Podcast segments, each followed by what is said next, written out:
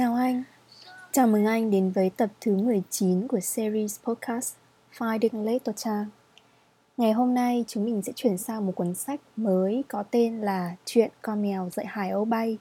Em nhớ là quyển này em đã chỉ cho anh rất rất rất rất rất rất, rất, rất nhiều lần ở hiệu sách rồi nhưng anh không bao giờ để ý luôn ấy.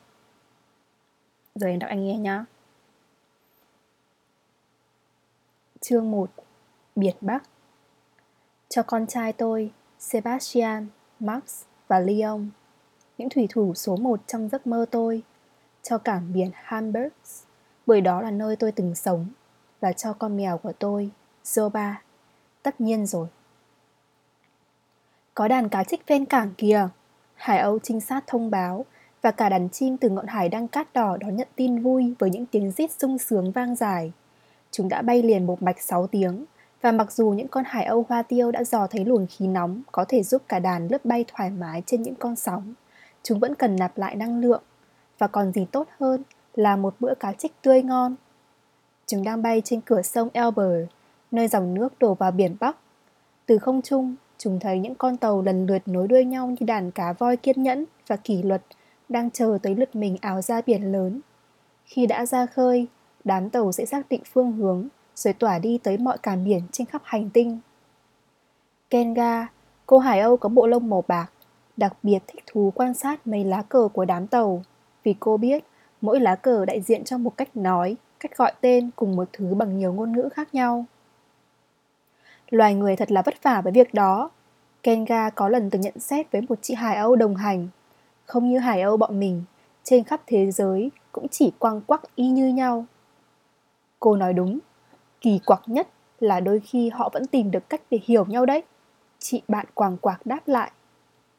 Qua khỏi mép nước, quang cảnh chuyển dần sang màu lục tươi sáng. Kenga có thể nhìn thấy bãi chăn gia súc khổng lồ, điểm xuyết những bầy cừu đang dặm cỏ. Trong vòng tay bảo vệ của đê điều và những cánh quạt trễ nải trên cối say gió. Theo sự hướng dẫn của Hải Âu Hoa Tiêu, đàn chim từ hải đăng cát đỏ đón lấy một luồng khí lạnh rồi lao xuống vũng cá trích 120 thân hình lao xuyên mặt nước như những mũi tên và khi trở lại, con nào cũng có cá kẹp ngang mỏ. Cá trích ngon tuyệt, ngon và béo ngậy. Đó chính xác là thứ chúng cần để hồi phục năng lượng trước khi tiếp tục hành trình tới Den Helder, nơi chúng sẽ nhập cùng đàn từ quần đảo Frisian. Theo như lịch trình, chúng sẽ tiếp tục bay tới Calais, qua eo biển Dover và trên không vực eo biển Manser chúng sẽ gặp những đàn chim bay từ vịnh Sen và vực San Malo. Rồi chúng sẽ cùng nhau bay tới vùng trời vịnh Biscay. Khi đó, sẽ có tới cả nghìn con hải âu, một đám mây bạc di chuyển nhanh nhẹn, có thể còn được nhân rộng ra với những đàn chim tới từ Bella Illa Enme, từ Illa de Oleron, mũi Machicano, mũi Ajo và mũi Penas. Khi các đàn hải âu tuân theo luật biển và gió tập trung đầy đủ ở vịnh Biscay, Đại hội Hải Âu các vùng Balti, Biển Bắc và Đại Tây Dương sẽ được bắt đầu. Đó hẳn sẽ là những ngày tươi đẹp. Kenga mơ màng khi nuốt chửng con cá trích thứ ba. Đã thành thông lệ hàng năm, chúng sẽ được lắng nghe những câu chuyện thú vị, đặc biệt là chuyện của đàn Hải Âu từ mũi Penas, những kẻ ngao du không biết mệt mỏi, đôi khi còn bay xa tới tận quần đảo Canary hay quần đảo mũi Verde. Đám Hải Âu mái như cô sẽ dành chọn sức lực cho bữa tiệc cá mòi hay mực ống khi đám hải âu trống xây tổ trên đỉnh vách đá.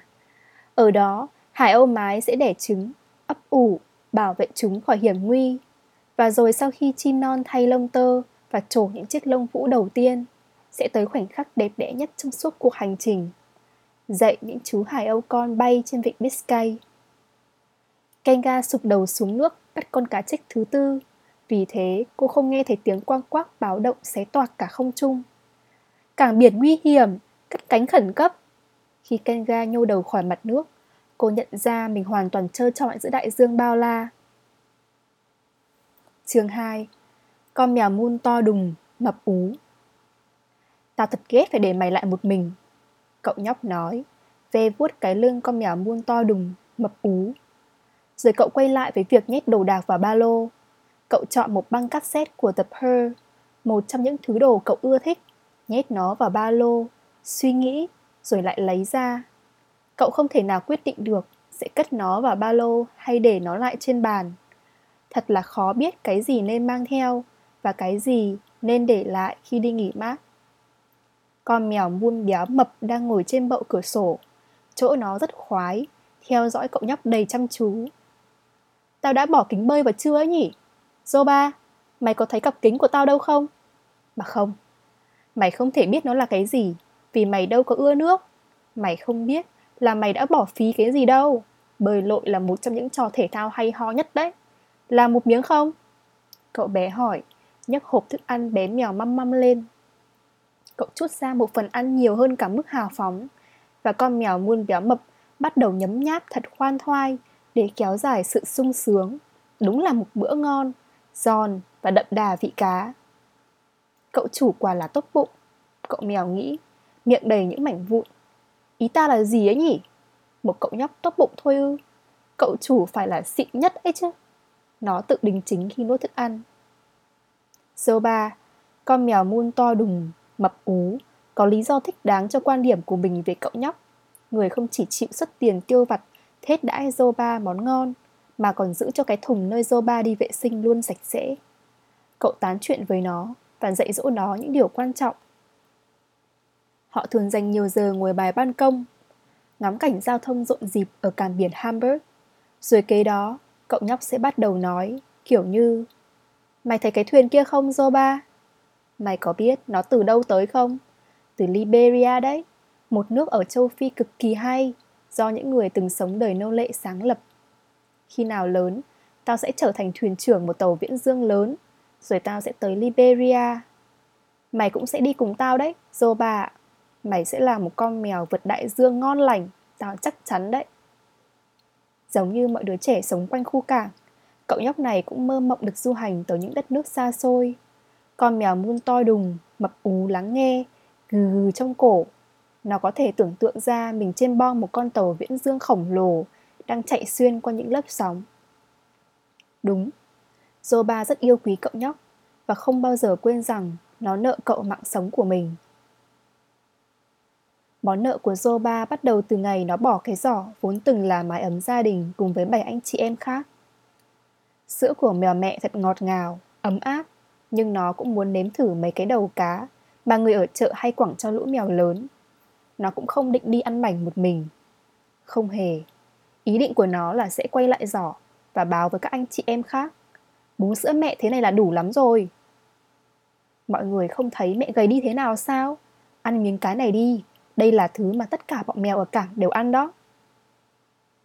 Vài ngày trước, khi Zoba rời khỏi giỏ, mèo mẹ đã rất nghiêm khắc nói với nó. Con đã có chân cẳng và giác quan nhanh nhạy. Mấy điều đó tốt thôi, nhưng con phải biết thận trọng mỗi khi đi đâu. Mẹ không muốn con bỏ ra giỏ.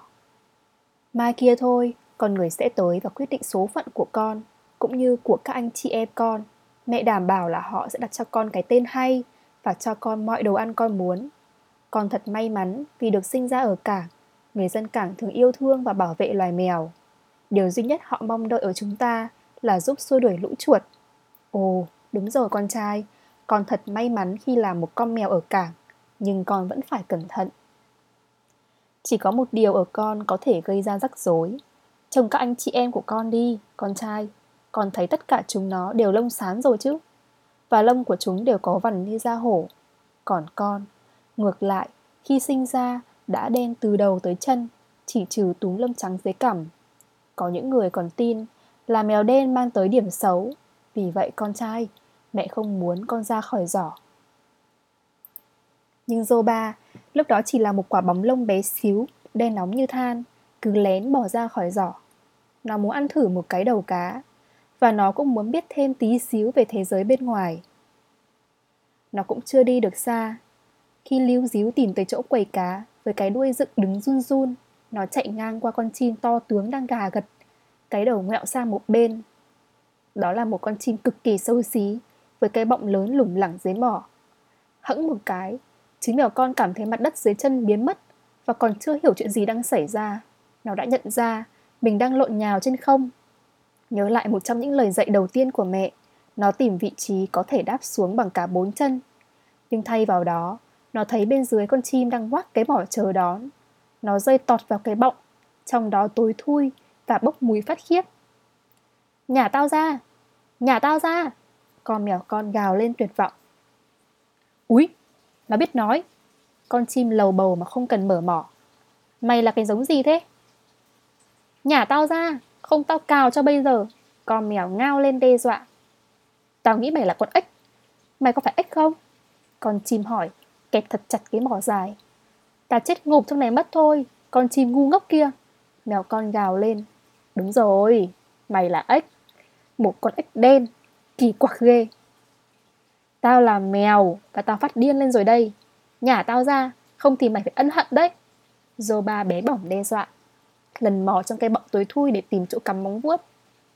Mày tưởng là tao không biết Mèo với ếch khác chỗ nào hử Mèo có lông, nhanh nhẹn Và có mùi dép đi trong nhà Mày là ếch Có lần tao đã chén vài con ếch rồi Cũng đâu đến nỗi tệ Nhưng chúng đều có màu xanh Nói xem Mày không phải ếch độc chứ Hử Con chim rên lên Thoáng chút lo sợ Đúng, đúng Tao là con ếch độc Và hơn nữa Tao còn mang tai họa đến cho mày đấy Ôi, làm thế nào bây giờ?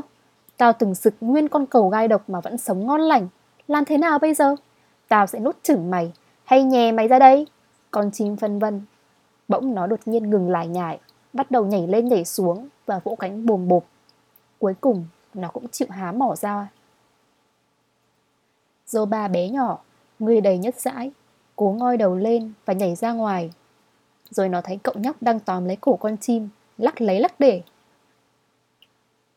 Mày mù rồi hả? Con bồ nông đần độn này. Lại đây nào mèo con. Tí nữa thì mày tiêu đời trong bụng con chim già xấu xí kia rồi. Cậu nhóc nói rồi bế ba lên tay. Và đó là khoảnh khắc bắt đầu cho tình bạn kéo dài đã 5 năm nay. Nụ hôn của cậu nhóc trên trán làm phân tán những hồi tưởng của Zoba. Nó nhìn bạn mình khoác ba lô lên vai, đi ra cửa và nán ở đó vẫy chào tạm biệt nó một lần nữa. Bọn mình sẽ không gặp nhau trong suốt 4 tuần lễ. Tao sẽ nhớ tới mày hàng ngày Zoba ạ.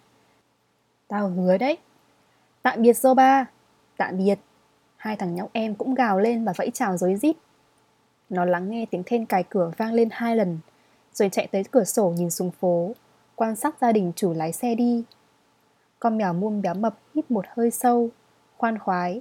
Trong suốt 4 tuần lễ Nó đàng hoàng là chúa tể Là chủ nhân của cả căn hộ. Một người bạn của nhà chủ mỗi ngày sẽ tới mở một hộp đồ ăn mèo và dọn dẹp cái thùng vệ sinh của Zoba.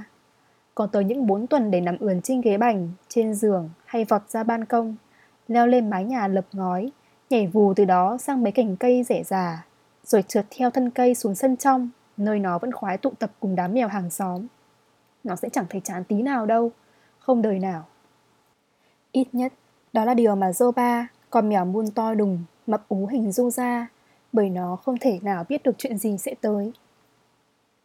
Chương 3 Hamburg trong tầm mắt Kenga giang cánh bay lên, nhưng con sóng đang xô tới quá nhanh. Sức sống nhấn chìm cô xuống nước, và khi cô ngoi được lên, ánh sáng ban ngày đã tắt. Cô lắc đầu lia lịa. Nhận ra, mình vừa ngoi qua một lớp sóng đen đầy váng dầu suýt làm cô mù mắt. Kenga, cô chim hải âu với bộ lông vốn màu ánh bạc, cố ngụp đầu sâu xuống nước, cho tới khi chút ánh sáng le lói xuyên qua được lớp váng dầu nặng trịch đang che phủ mắt cô. Thứ chất lỏng dính như keo mà loài hải âu coi như tử thần màu đen của chúng, giờ đây đang ép chặt đôi cánh vào mạng sườn cô. Cô cuống quýt đạp chân, hy vọng có thể bơi thật nhanh để thoát khỏi dòng nước đen đó. Toàn thân bị co rút căng cứng, nhưng cuối cùng cô cũng tới được mép lớp vắng dầu và nhòi người sang vùng nước sạch. Cô chớp mắt liên hồi, cố rửa sạch bằng cách ngâm đầu thật lâu trong nước nhưng khi ngước lên bầu trời, cô chỉ nhìn thấy vài cụm mây đang chơi bồng bềnh giữa mặt biển và vòm trời khổng lồ. Bạn bè của cô trong đàn hải đăng cắt đỏ đã bay đi xa, rất xa rồi. Đó là quy định. Bản thân cô đã từng nhìn thấy những con chim hải âu khác hoảng loạn trước con sóng tử thần màu đen. Và dù cả đàn đều muốn quay lại cứu giúp kẻ xấu số, nhưng chúng biết rõ ràng điều đó là không thể. Chúng chẳng giúp gì được cả. Bởi vậy, đàn của cô cứ thế bay, tuân thủ luật cấm, chứng kiến cái chết của thành viên trong bầy. Với đôi cánh bất động, nhanh chóng bị dính chặt vào cơ thể, Hải Âu dễ dàng trở thành mồi cho cá lớn, hoặc chúng phải chờ đợi cái chết từ từ, bị bóp ngạt bởi dầu thấm dần qua lớp lông vũ, bịt kín lỗ chân lông. Kết cục nghiệt ngã của số phận đang chờ đợi Kenga. Cô chỉ ước sao có một bộ hàm lớn của con cá khổng lồ nào đó nhanh chóng nuốt chừng lấy mình. Bọn nhơ bẩn. Khi chờ đợi bản kết của cuộc đời mình, Kenga nguyền rủa tất cả loài người. Nhưng không phải tất cả họ. Công bằng là thế. Cô thì thào yếu ớt. Từ trên trời cao, cô vẫn quan sát các con tàu chở dầu lớn thường lợi dụng những ngày có sương mù dọc bờ biển, chạy hơi nước ra xa khỏi đất liền để thau rửa các thùng dầu. Người ta chút xuống biển hàng ngàn lít thứ chất lỏng sền sệt, hôi hám đó, rồi nhờ những con sóng đánh giặt ra xa. Nhưng cô cũng từng nhìn thấy mấy tàu nhỏ đi áp sát đám tàu chở dầu để ngăn chúng xả bừa bãi. Đáng tiếc thay, những con tàu được phủ lên lớp sơn bảy sắc cầu vồng đó thường không tới kịp để bảo vệ biển khỏi bị ô nhiễm. Kenga trải qua những giờ phút dài nhất trong cuộc đời khi bập bềnh trên sóng, kinh hoàng tự hỏi phải chăng cô đang chờ đợi cái chết đáng sợ nhất trên đời. Kinh khủng hơn, chuyện bị một con cá ăn thịt. Kinh khủng hơn, chuyện thể xác đớn đau vì nghẹt thở, đó là chết đói. Tuyệt vọng với ý nghĩ về cái chết mòn mỏi đó, cô cựa quậy và sừng sốt nhận ra lớp dầu không dính đét đôi cánh vào thân mình. Cánh cô phủ đầy thứ chất đặc quánh đen xì, nhưng chí ít cô vẫn có thể giang chúng ra. Mình có thể vẫn còn chút cơ hội để thoát khỏi cảnh này. Và biết đâu, có thể nếu mình bay cao, thật cao, mặt trời sẽ nung chảy lớp dầu. Kenga thốt lên bi thảm. Cô nhớ lại câu chuyện của bác Hải Âu già từ quần đảo Frisian về một con người tên là Icarus. Để thực hiện giấc mơ được bay liệng trên bầu trời, anh làm cho mình một đôi cánh từ lông vũ đại bàng. Và rồi anh ta cũng bay được thật, bay cao, cao tận sát mặt trời, tới mức hơi nóng hun chảy lớp sáp anh dùng để kết dính những sợi lông. Thế là anh rơi tuột xuống mặt đất. Kenga đập cánh thật mạnh, cóp chân ra sau, leo lên cao được một thước trên mặt sóng, rồi lại rơi cắm đầu xuống nước.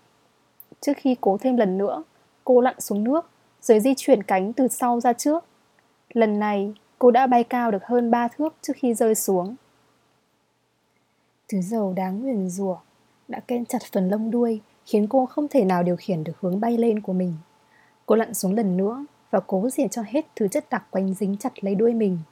Cô cố chịu đựng đau đớn mỗi khi không may rất phải một chiếc lông vũ, cho tới lúc cảm thấy vừa lòng rằng bộ phận điều chỉnh hướng của mình đã được giải phóng chút ít. Tới lần nỗ lực thứ năm, Kenga đã thành công, cô bay lên được. Cô đập cánh điên cuồng, nhưng sức mạnh của lớp dầu khiến cô không thể lướt bay được nữa. Chỉ một phút ngơi nghỉ, cô đã lộn nhào xuống dưới. May thay, cô vẫn còn trẻ, cơ bắp vẫn phản ứng ổn thỏa được ngay. Cô bay lên cao hơn nữa, vỗ cánh, vỗ cánh không ngừng. Cô nhìn xuống và mơ hồ nhận ra đường viền trắng mờ của bờ biển. Cô cũng nhìn thấy vài ba con tàu đang di chuyển như những vật thể nhỏ xíu trên lớp áo xanh đại dương. Cô bay lên cao, nhưng niềm hy vọng và sức nóng mặt trời đã không thành. Có thể nhiệt độ của những tia nắng quá yếu ớt hay tại lớp dầu trên thân thể cô quá dày. Kenga biết rằng sức cô không thể duy trì thêm được nữa. Bởi vậy, cô bay vào đất liền, cố tìm một nơi để hạ cánh, dọc theo lần xanh ngoằn ngoèo của dòng Elbe. Những cú đập cánh càng lúc càng trở nên nặng nề, cô đuối sức. Cô bay mỗi lúc một thấp hơn. Trong nỗ lực tuyệt vọng để bay cao lên chút nữa, cô nhắm chặt mắt và đập cánh với chút sức lực còn lại. Cô không biết mình đã nhắm mắt bao lâu, nhưng khi mở ra, cô thấy mình đang bay trên một tòa tháp cao có phong hướng tiêu nạm vàng trên đỉnh. Nhà thờ Thánh Michel, cô rền rĩ khi nhận ra tòa tháp nhà thờ Hamburg. Đôi cánh không thể vỗ thêm một lần nào nữa. Và bài thơ của ngày hôm nay có tên là Trở gió. Trời hâm hấp dở trời, gió vùng vằng thổi vặn, em trở trứng lầm lì, bóng chiều đi thủng thẳng. Chút thảnh thơi hiếm hoi, tiếng cười giòn ít lắm. Thương từng giây chết trắng, tội tình chi phí mình. Cái va chạm lặng thinh, nứt dọc đời vết khổ. Thời hội chứng thần kinh, mọi thứ đều dễ vỡ. Buổi bập bềnh bọt bể, nương vào nhau mà trôi, ngắn ngun ngủn ngày người, gió chi mà gió thế. Lúc bắt đầu đọc bài thơ này em cảm thấy buồn cười ấy, tại vì hôm nay Hà Nội cũng đang trở trời. Vậy là đã kết thúc tập 19 của series podcast Finding Little Trang.